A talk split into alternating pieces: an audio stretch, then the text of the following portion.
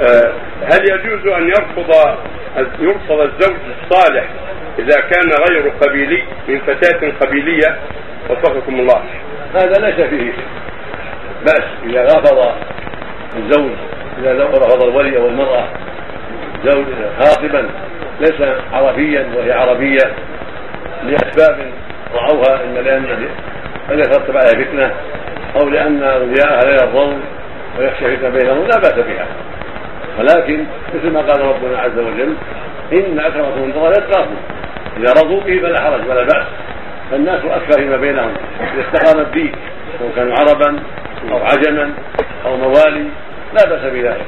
وقد زوج النبي صلى الله عليه وسلم فاطمة بنت قيس وهي قرشية زوجها أسامة بن زيد بن عتيق وزوج أبوه زيد زينب بنت جحش الأسدية وهي بنت عمة النبي عليه الصلاة والسلام أسدية وأمها هاشمية هذا لا حرج في ذلك. وتزوج بلال عبد الرحمن بن عوف ومن قريش وبلال مولى عجيب من الحبشة. فالحاصل لا بأس بهذا إذا ترضوا عليه ولا حرج في ذلك.